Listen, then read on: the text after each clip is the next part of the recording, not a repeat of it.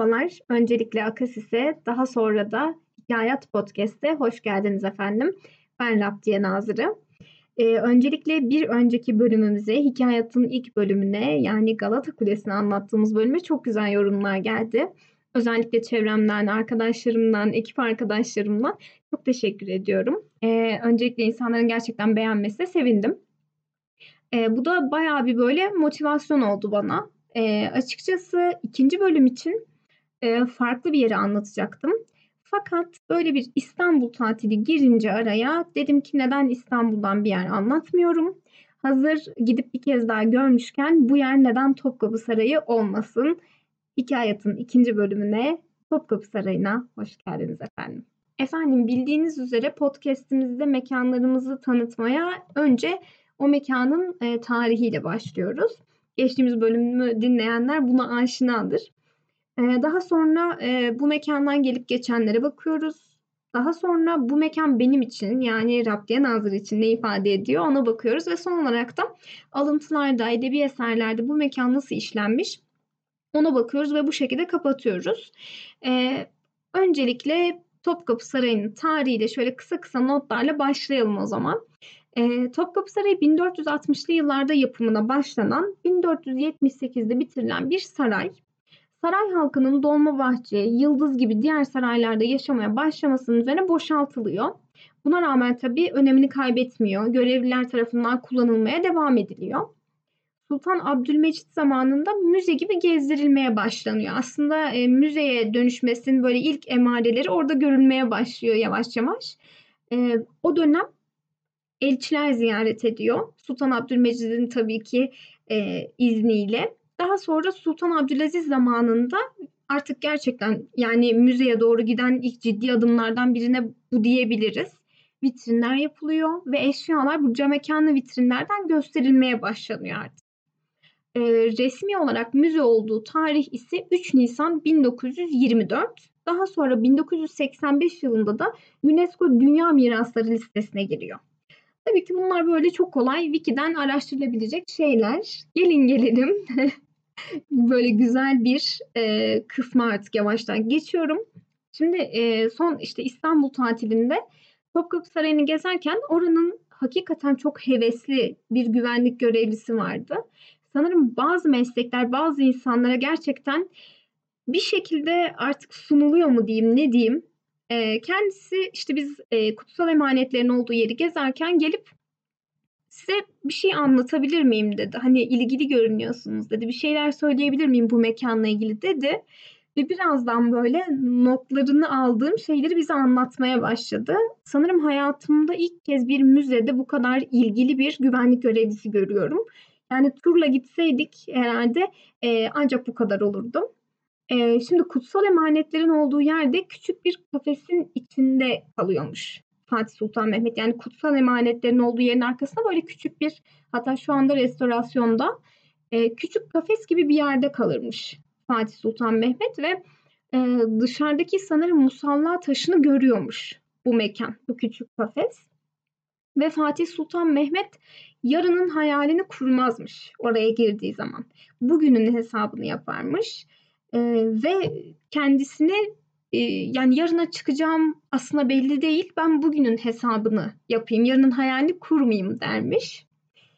Kutsal emanetlerin olduğu yerde kılıçların olduğu dikdörtgen yapının bir yerinde böyle hafif bir çıkıntı bulunuyor. Yani aslında mekan tam hani güzel bir dikdörtgen. Fakat orada bir çıkıntı var aslında bu çıkıntı da Fatih'in tahtının bulunduğu yermiş. Yani burada devlet adamlarıyla konuşurmuş, fikir alışverişinde bulunurmuş e, ve tam böyle işte Kabe ürünlerinin yani e, işte Hacer-ül Esved taşının Kabe'den getirilen işte Kabe'nin oluğunun olduğu bir e, yer var. Bunları sergilendiği alanda kendisi namaz kılarmış. Tabii ki önde kendisi, arkada devlet adamları, devlet büyükleri. Ee, bunun dışında yine çok güzel bilgilerden biri e, Hazreti Muhammed'in hırkasını devlet başkanı açıyor. E, ve bu işte e, şu anda da Cumhurbaşkanı tabii ki. O dönem padişahlar şu an Cumhurbaşkanı. E, destimal mendilleri denen mendiller varmış. Sanırım bundan e, 41 adet olması gerekiyor. E, sayıda hatalıysam düzeltebilecek olan varsa bana mailimle ulaşabilir. E, bu destimal mendilleri denen mendiller hırkanın içinde bulunurmuş ve bir sene boyunca aslında Hazreti Muhammed'in hırkasıyla e, orada e, kapalı bir şekilde duruyor ve aslında Hazreti Muhammed'in hırkasının kokusunu bir nevi işte bu mendiller içine hapsediyor adeta. Ee, daha sonra bir sene sonra devlet başkanının e, katıldığı bir törenle açılırmış bu e, hırka ve destimal mendiller denen bu mendiller Topkapı görevlilerine verilirmiş. Ve her sene bu görevlere bir mendil düşüyormuş. Bize bu tabii ki bilgileri veren e, güvenlik görevlisi abimize de e, baya bir destimal mendili düşmüş. Sanırım yanlış olmasın ama 8 senedir burada görev yapıyorum demişti. Emin değilim şu anda. E, tabii verilen mendillerin yerine de yenileri konuyor. E, bunun dışında e, Sultan Abdülmecit Hazreti Muhammed'in ayak izi için e, bir şiir yazmış.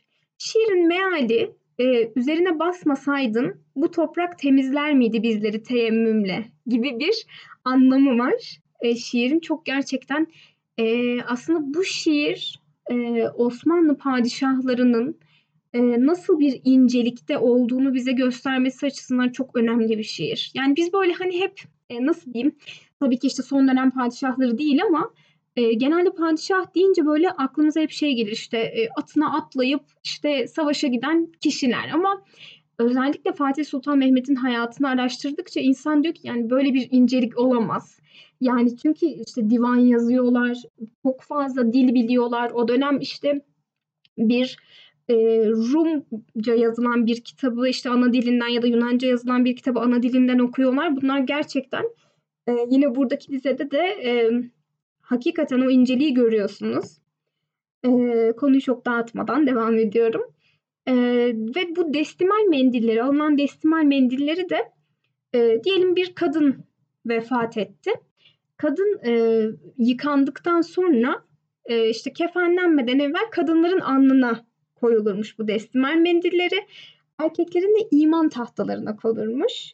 Defnedilmeden evvel bu şekilde defnedilirmiş ve e, bunun sebebi de şuymuş. Sorgu melekleri e, sorguya geldiğinde kabirde kokudan tanırmış.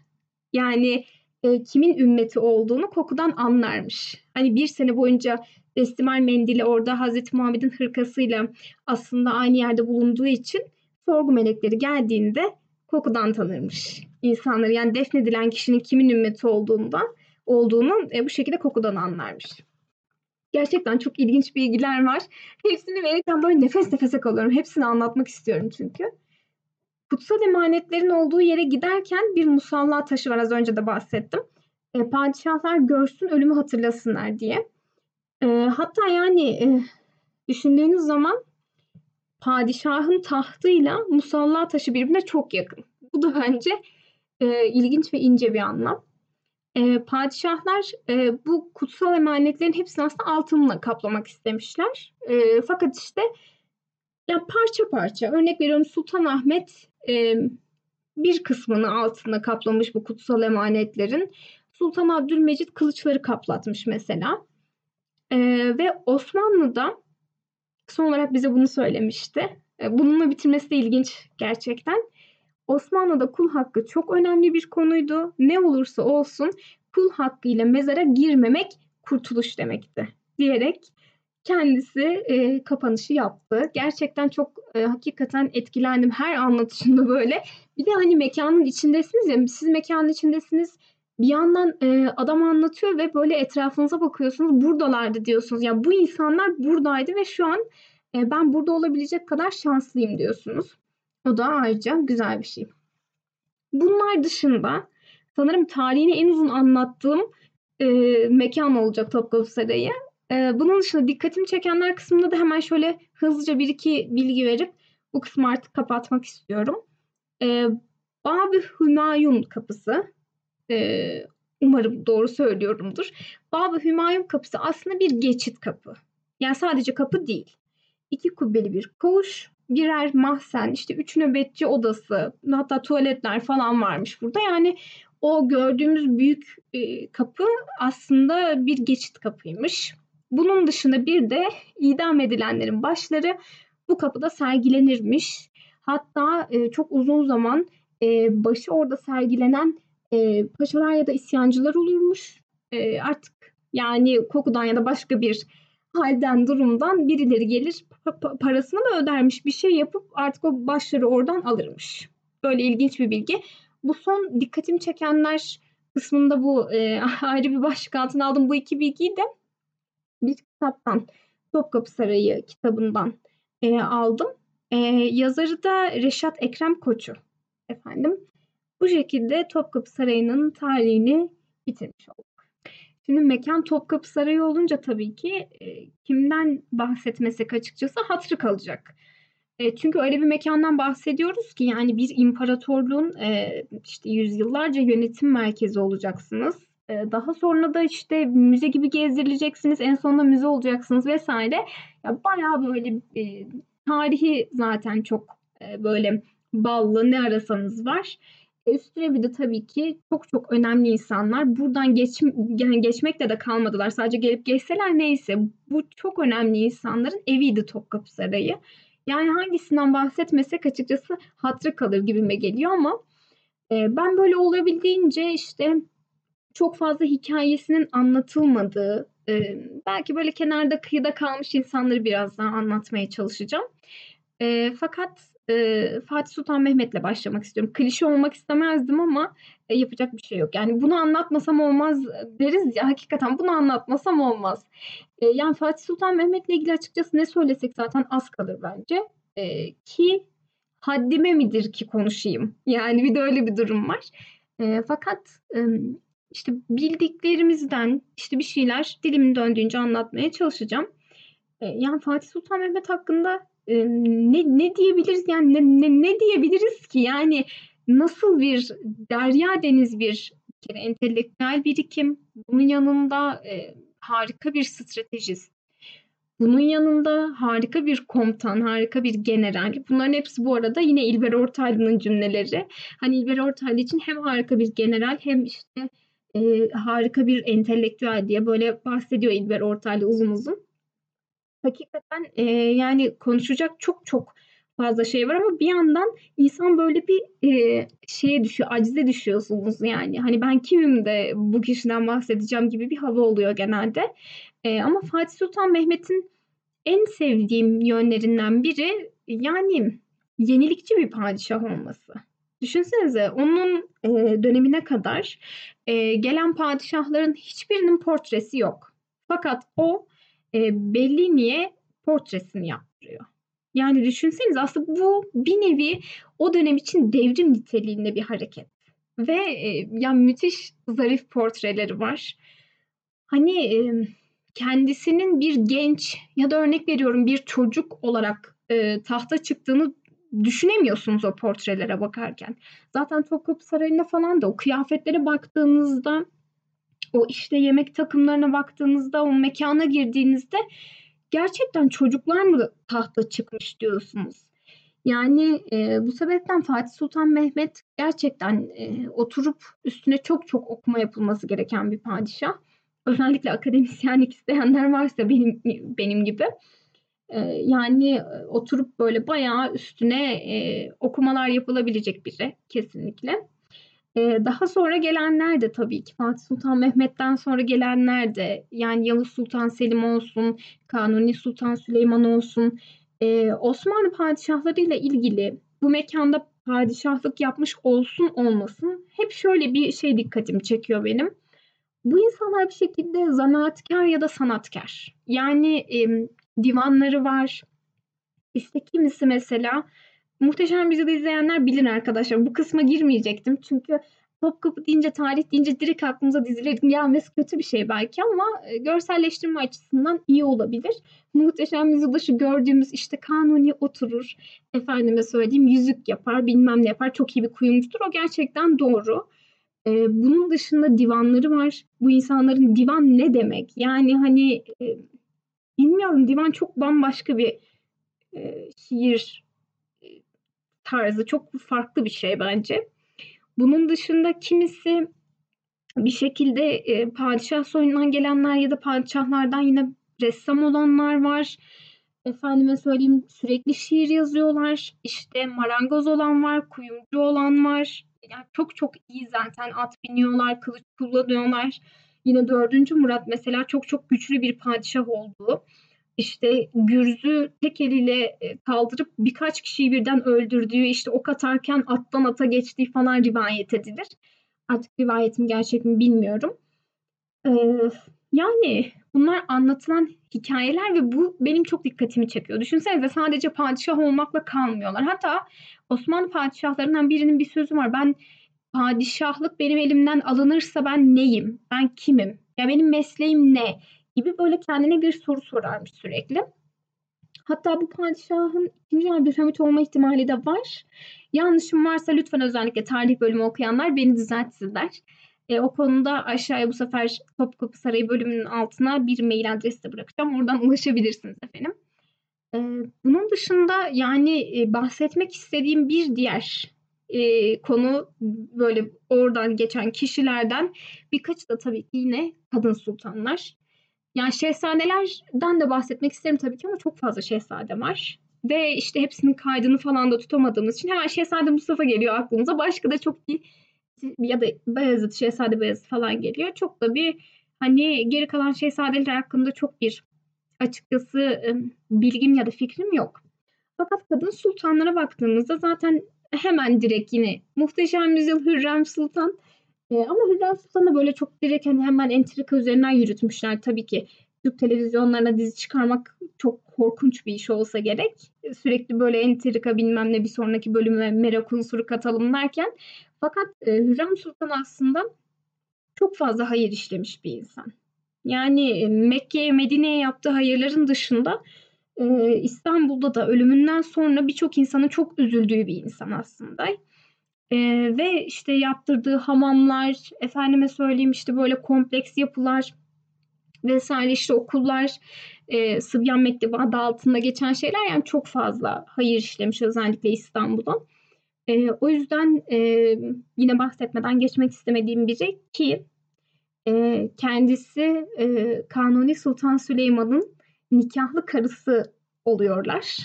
Yani o dönemde düşünsenize Kanuni gibi bir padişaha yani nikah kıyıyor padişah size. Ve bu padişah Kanuni Sultan Süleyman. Ve bunu siz başarıyorsunuz. Yani ilginç bir e, olay.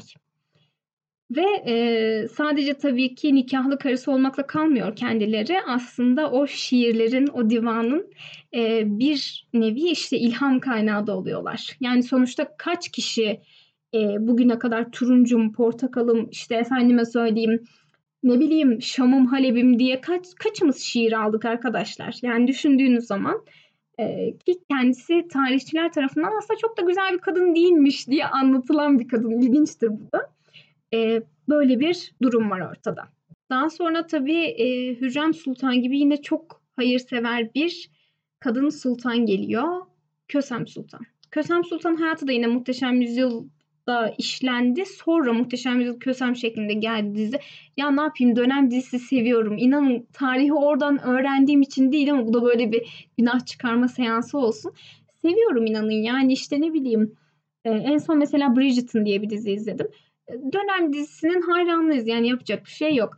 Dediğim gibi Kösem Sultan da yine Muhteşem Yüzyıl e, Kösem olarak böyle bir ikinci dizi olarak geldi. Çok da başarılı olmadı Muhteşem Yüzyıl kadar. Her neyse hayırsever sultanlarımızdan biri de Kösem Sultan. Fakat şimdi e, Hürrem Sultan'dan farkı şu, Kösem Sultan'ın e, eşi e, Sultan Ahmet, e, 1. Ahmet çok erken bir yaşta vefat edince haliyle böyle bir taht için bir savaş başlıyor.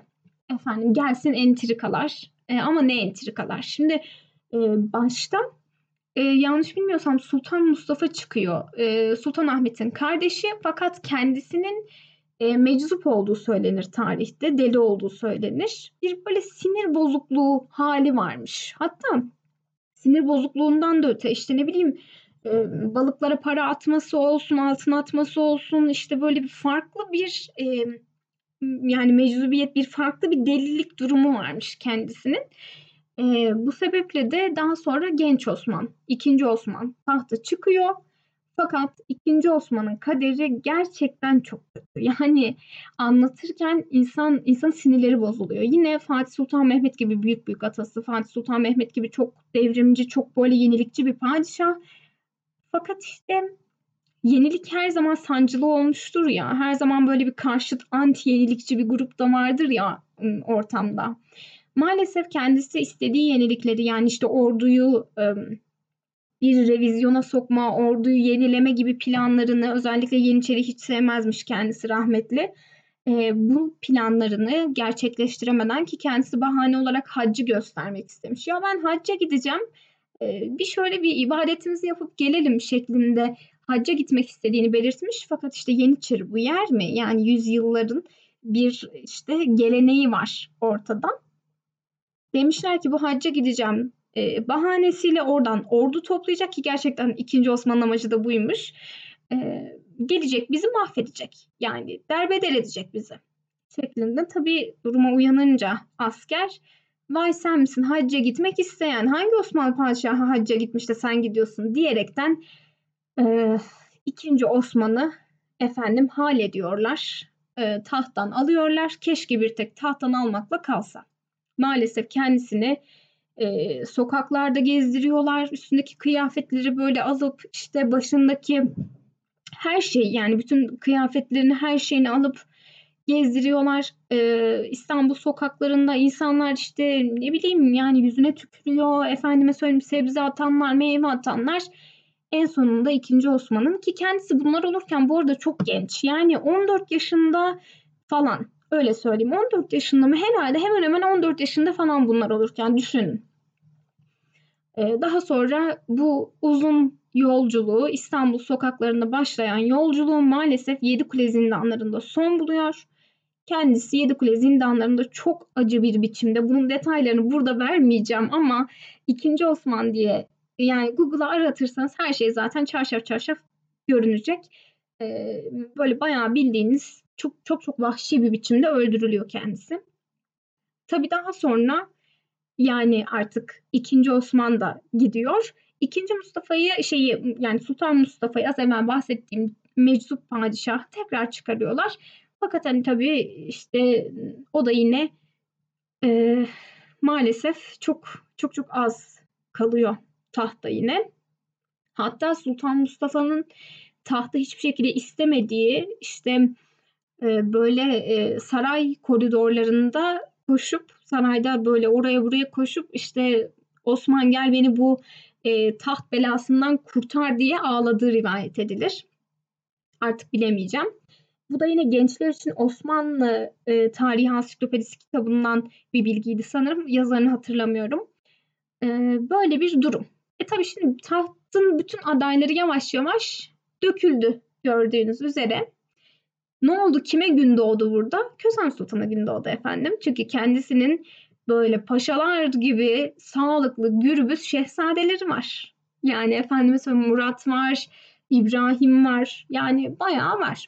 Daha sonra tabii Sultan Murat tahta çıkıyor. Efendim 4. Murat adıyla bildiğimiz Bağdat Fatihi e, olarak bildiğimiz Bağdat'ı ikinci kez fethetmesiyle bildiğimiz Civan Mert. E, masaya yumruğunu vurduğu anda masayla beraber yeri de çatlatan padişah. Kendisi e, o dönem tütünü yasaklıyor, kahveleri yasaklıyor. E, efendime söyleyeyim işte içkiyi yasaklıyor. İlginç bir bilgi. Bu noktada yine hemen araya girip ilginç bir bilgi vereceğim. Kendisi tütünü ve e, afyonu, efendime söyleyeyim yani uyuşturucuyu, e, içkiyi yasaklamasına rağmen kendisini çok içtiği söylenir. Bu da böyle bir rivayet yani. E, Kendisi çok az evvel de bahsettiğim gibi çok güçlü bir padişah. Böyle yani halk bayağı korkuyormuş. Hatta onun zamanında her yerde böyle bütün ağaçlarda İstanbul sokaklarındaki bütün ağaçlarda cesetlerin sallandığı rivayet edilir. Ben de böyle dedikoducu kadınlar gibi rivayet edilir, söylüyorlar falan filan diyorum. Hani benden çıkıyor ama tabii ki yani bunların hepsi tekrar söylemek gerekiyor bunu. Rivayet efendim. Yani tarihçiler bize ne görüyorlarsa, e, anlatıyorlarsa ben de onları aktarmaya çalışıyorum sizlere. şey gibi oldu. Hani mesuliyet kabul edilmemektedir. Ee, bunun dışında tabii ki 4. Murat'tan sonra e, Kösem Sultan'ın oğlu 4. Murat çok küçük yaşta tahta çıkıyor. E tabii ki yine Kösem Sultan'a gün doğuyor burada. Çünkü devleti yönetme şansını elde ediyor. Yani saltanat naibesi sıfatıyla ne güzel bir sıfat değil mi? Saltanat naibesi sıfatıyla devleti yönetmeye başlıyor. Ama tabii e, yani artık çocuk yavaş yavaş büyümeye başlıyor 4. Murat. Bu sefer validesiyle takışmaya başlıyorlar. Ya devlet sen mi yönetiyorsun ben mi yönetiyorum? Hani ona bir karar verelim istersen falan deniyor. Tabii e, Kösem Sultan dişli bir rakip. Yani e, kendisi hakkında gerçekten kadın padişah gibi bir şey o dönem. Saltanat naibesi adı altında geçiyor ama daha sonra tabii e, 4. Murad'ın genç yaşta vefatıyla birlikte tahta Sultan İbrahim çıkıyor. Fakat Sultan İbrahim de maalesef e, Sultan Mustafa gibi meczup. Hatta o dönem böyle sarayın meczup olmakla birlikte deli padişah şeklinde anılmakla birlikte bir de saray duvarlarını böyle kürklerle, samur kürklerle kapladığı söylenir. Hatta halktan samur vergisi aldığı söylenir ki düşünün yani.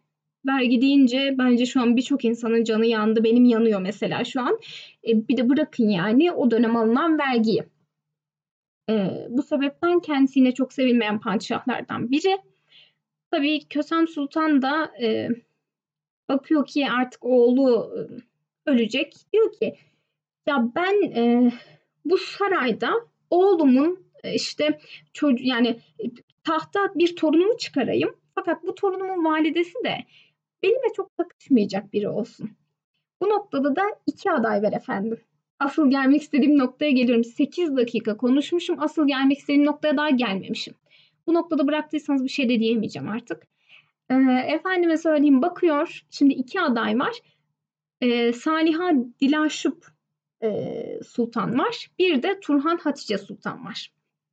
Şimdi Saliha Dilaşup Sultan böyle çok e, nasıl diyeyim yani tam böyle Kösem'in istediği gibi bir gelin efendim. Etliye sütlüye karışmaz. İşte çok böyle bir e, hayattan bir beklentisi yok. Yani çocuğum hayatta olsun yani başka da bir şeye gerek yok e, kafasında yaşayan biriyken Turhan Sultan öyle değil. Turhan Sultan dişli. Turhan Sultan oğlu Mehmet için Avcı Mehmet adıyla bilinen 4. Mehmet için her şeyi yapar. Şimdi böyle bir durum olunca da e, tabii yani Kösem Sultan'ın gönlünden şu geçiyor. Ke- yani keşke Salihan'ın oğlu çıksaydı gibi düşünüyor. E, ama tabii ki tahta kim çıkıyor İbrahim'den sonra? Dördüncü Mehmet çıkıyor. Sebebi ne? Çünkü e, dördüncü Mehmet yani Mehmet, Şehzade Mehmet daha evvel doğdu. Bu kadar basit. Ekber Erşet'ten biliyoruz lisede. Allah'ım ne, ne kadar fena anlatmışlar tarihimize hep ezber ezber. Neyse. E, dördüncü Mehmet tahta çıkıyor fakat yani şöyle bir ayrıntı var. Dördüncü Mehmet o kadar küçük ki arkadaşlar sünneti tahta çıkarıldıktan sonra yapılıyor. Düşünün yani. Şimdi kim ciddiye alacak böyle bir insanı? Ee, bir yandan validesi yani 4. Mehmet'in annesi Turhan Sultan diyor ki hani ben valide sultanım ya bana biat edin. Fakat orada hala büyük valide Kösem Sultan var ve saltanat naibesi adıyla torun adına hala o kararlar veriyor. Efendim gel zaman git zaman Turhan Sultan'la Kösem Sultan arasındaki e, uçurum böyle bayağı bildiğiniz e, İstanbul Boğazı kadar açılmaya başlayınca tabii artık Kösem Sultan diyor ki bu böyle olmayacak. Ben diğer gelinimin oğlunu çıkarayım tahta. Saliha'nın oğlunu çıkarayım. Sanırım Saliha Sultan'ın e, çocuğunun adı da Süleyman'dı. Emin olmamakla birlikte. Şehzade Süleyman diye biliyorum ama yine dediğim gibi emin değilim. Hatırımda kalan bu. E, daha sonra tabii ne oluyor efendim? E, Kösem Sultan bir darbe planlamak istiyor. E, ve işte bir gece yarısı 4. Mehmet'i, Avcı Mehmet'i işte böyle halledecekler. E, onu da öldürecekler. Turhan'ı da öldürecekler. Fakat şöyle bir durum var. Kösem'in yanında senelerdir çalışmakta olan sanırım Melek Kalfa diye bir kalfa var. Melek Kalfa sen git bunu Turhan Valide Sultan'a yumurtla. Hadi bakalım. Görüyor musunuz işte? Kimle darbe yapacağınızı da iyi seçmeniz lazım arkadaşlar. Öyle kafanıza göre yanınızdaki adama bakmadan padişah Kim kimi tahttan alıyor ya? Öyle bir şey yok. Efendime söyleyeyim. Sonra ne oluyor? Tabii Turhan Sultan bunu görüyor. Diyor ki vay sen misin kaynanan bana bunu yapan. Hemen ne oluyor? Onlar harekete geçmeden evvel Kösem Sultan'ı alıyorlar. Bir güzel boğuyorlar. E, Kösem Sultan taraftarları da böyle bayağı bildiğiniz elma kesilir gibi döner bıçağıyla efendime söyleyeyim hallediliyor. Tabii tüm bunlardan sonra e, Kösem Sultan'ın bu arada ölürken yani Kösem Sultan'ın ölmesi bile ilginç ya. Bu kadar ben hakikaten dünyaya kazık çakıp e, yönetmeye çalışan bir e, kadın karakter tarihte bilmiyorum yani. Görmedim herhalde okuduklarım arasından hiç değilse. Efendim iki kere falan boğuluyor. Yani bir, bir defa boğuluyor, boğulduğu düşünülüyor, terk ediliyor. Bir bakıyorlar ki kadın ayaklanmış. Saçıyla boğuyorlar, kendi saçıyla boğuyorlar ikinci defa. Bakıyorlar yine ayaklanmış. Artık bu sefer yani e, Allah ne verdiyse bıçak şeydir giriyorlar kendilerine. E, bu şekilde ama şimdi böyle gülerek anlattığıma bakmayın. Kösem Sultan e, hakikaten çok böyle tarihte e, hem çok hayır işlemiş bir insan hatta o öldüğü zaman e, bayağı bir insan yani çok ağlamış arkasından. Çünkü çok fazla insanı doyuruyormuş kendisi. Bir de bunun dışında Valide-i Muazzama gibi bir isimle anılmak. Yani e, bilmiyorum çok ilginç. Bunun dışında tabii ki artık e, Kösem Sultan ölümüyle birlikte e, bizim haremde sadece tek bir valide sultanımız kaldı. Şükürler olsun. E, efendim sahneye Turhan Sultan çıkıyor. Benim en sevdiğim sultan. Diyeceksiniz ki neden? Çünkü yani e, entralardan şundan bundan ziyade arkadaşlar gerçekten devleti yönettiği için. Ya çok küçük bir yaşta oğlu tahta çıkıyor. Turhan Sultan çok böyle zarif bir sultan. Hakikat sanki görmüş gibi anlatıyorum ya. Yani bilmiyorum tabii tarihten okuduğum kadarıyla. Çok zarif. Efendime söyleyeyim dediğim dedik. Hakikaten böyle masaya yumruğunu vurabilecek. Fakat burası çok önemli. Bakın burası çok önemli. E, yeri vakti geldiğinde e, çekilmeyi de bilen bir kadın. İşte bazen insanın farkı her zaman e, öne atılmak da yatmıyor. Bazı bazen de mesela şey gibi böyle çok çok yaşlanmış insanların artık yavaş yavaş çekilmesi gerekir ve gençlerin sahaya çıkması gerekir ya. Biraz böyle düşünebiliriz bunu. Kendisi kadınlar saltanatına son veriyor. Ee, yani bir feminist olarak bunu alkışlamak istemem ama şimdi şöyle bir durum var. O devletteki ikiliği sonuçta monarşi yani monarşiyle yönetilen bir devlete ikilik kabul edilebilecek bir şey değil. Kendisi kadınlar saltanatına son veriyor. Başlatan kişi Hürrem Sultan'dı bu arada kadınlar saltanatını. E, ve köprülüleri devletin e, artık başına getiriyor diyebilirim. Başına getirmek derken devlet adamı kadrosuna köprülüleri yerleştiriyor.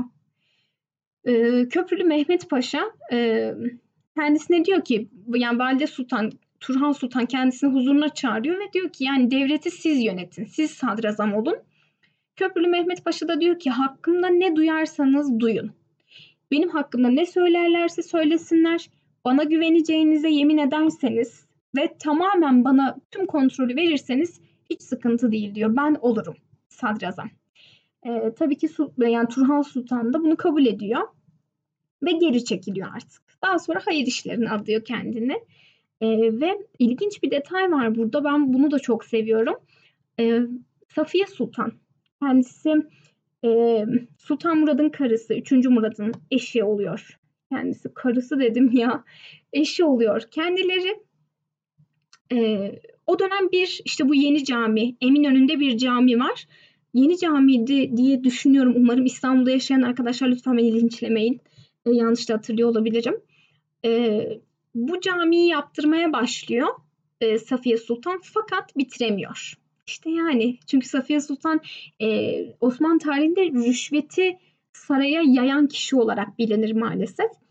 E, bu caminin bitirilmesi Turhan Sultan'a nasip oluyor ve Turhan Sultan gerçekten böyle hala bu arada Turhan Sultan'ın mezarı falan o caminin olduğu yer hala restorasyonda yani. Geçen gittiğimde de gidemedim. Her seferinde ısrarla oraya gitmek istiyorum. Her seferinde restorasyonda her neyse. İBB mirası etiketleyebilirsiniz. Gerçi onlar mı yapıyordu bilmiyorum. daha sonra tabii ki işte dediğim gibi yani Turhan Sultan da hayatın artık son dönemlerine doğru kendini hayır işlerine veriyor. 17 dakikaya yakın konuştum. Sadece Topkapı Sarayı'ndan geçenleri şöyle bir aldım bakın. Hani yani bu mekan böyle bir mekan. Böylece ne oldu? E, Topkapı Sarayı'ndan geçenler e, bölümümüzde bitirmiş olduk. Efendim geldik bir diğer bölümümüze. Bu bölüm benim için bu mekan ne ifade ediyor bölümü? Sanki sabahtan beri hiç gevezelik yapmamışım gibi birazdan gevezelik yapacağım. Fakat bu kısmı çok e, uzun tutmayı düşünmüyorum. Nedense uzun podcastlerin dinlenmeyeceğine dair bir inanç geliştirmiş durumdayım.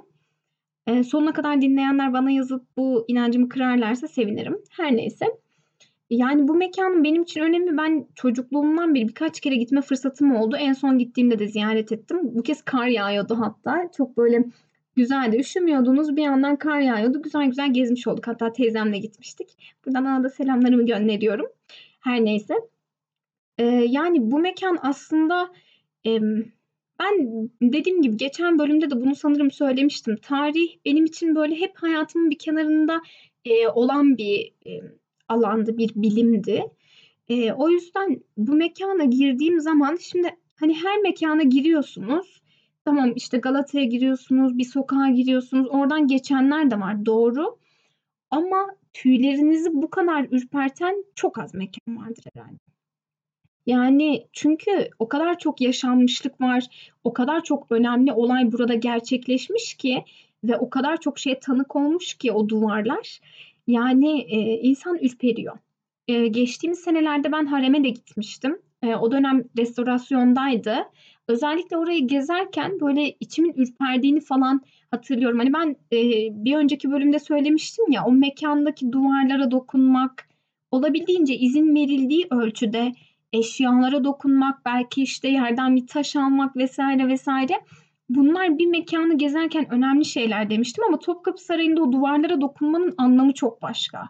Çünkü kim bilir kaç tane mutluluğa e, şahit oldu. Kim bilir kimlerin çığlığına, kimlerin yani e, acısına tanıklık etti o duvarlar ve neler neler yaşandı. Ya düşünün Fatih Sultan Mehmet oradan yönetiyordu. Birkaç seneliğine bile olsa e, oradan yönetti koca devleti. Daha sonra Kanuni döneminde bir şekilde harem Topkapı'ya taşındı. Bunun ardından haremde bir sürü şey yaşandı. Az önce bir sürü olay anlattım mesela. Ee, ve yani Kösem Sultan orada öldürüldü. Bir noktada Turhan Sultan orada devleti yönetti. Safiye Sultan kendince bir şekilde orada hesaplar yaptı ve e, yani birçok farklı olay oldu orada. E, o sebepten Topkapı Sarayı aslında her gittiğimde bana farklı bir şey sunan bir mekan. Bu da çok az mekanda karşınıza çıkar zaten. Bir de bu noktada şuna da değinmek istiyorum. E, şimdi Avrupa'da da böyle birçok işte sarayı ya da önemli yeri gezdim. Ama e, saray başka bir şey. Neden bilmiyorum ama ben mimari konusunda biraz daha böyle sanırım doğuya e, doğru. Hani doğunun mimari anlayışını biraz daha seviyor gibiyim. E, o yüzden dediğim gibi Topkapı Sarayı benim için hem çok e, özel bir mekan hem de e, yani her gittiğinizde size farklı bir detayı sunabilecek bir mekan. Birçok yeri bu arada restorasyonda özellikle harem kısmında onu da söylemiş olayım.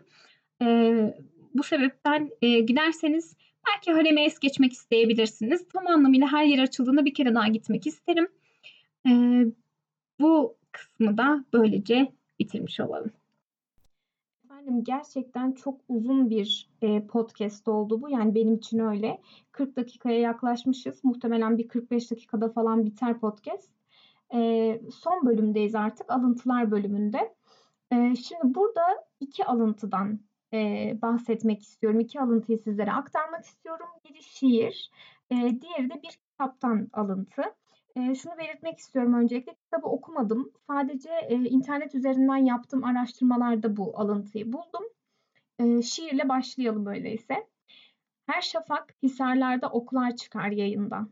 Hala çığlıklar gelir Topkapı Sarayı'ndan. Ana gibi yar olmaz, İstanbul gibi diyar. Güleni şöyle dursun, ağlayanı bahtiyar. Necip Fazıl Kısakürek'tendi.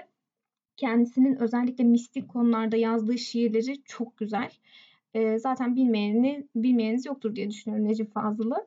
E, geldik bir diğer alıntıya, bir kitaptan alıntı yapacağım. Bu alıntıyı özellikle seçtim çünkü e, çok önemli bir noktaya parmak basıyor bence. Topkapı Sarayı'ndan sonra yapılan Dolmabahçe gibi saraylar batı tarzındadır ve çok daha gösterişlidir. Oysa Dolmabahçe'de yaşayan sultanlar Osmanlı'nın en zayıf sultanlarıdır.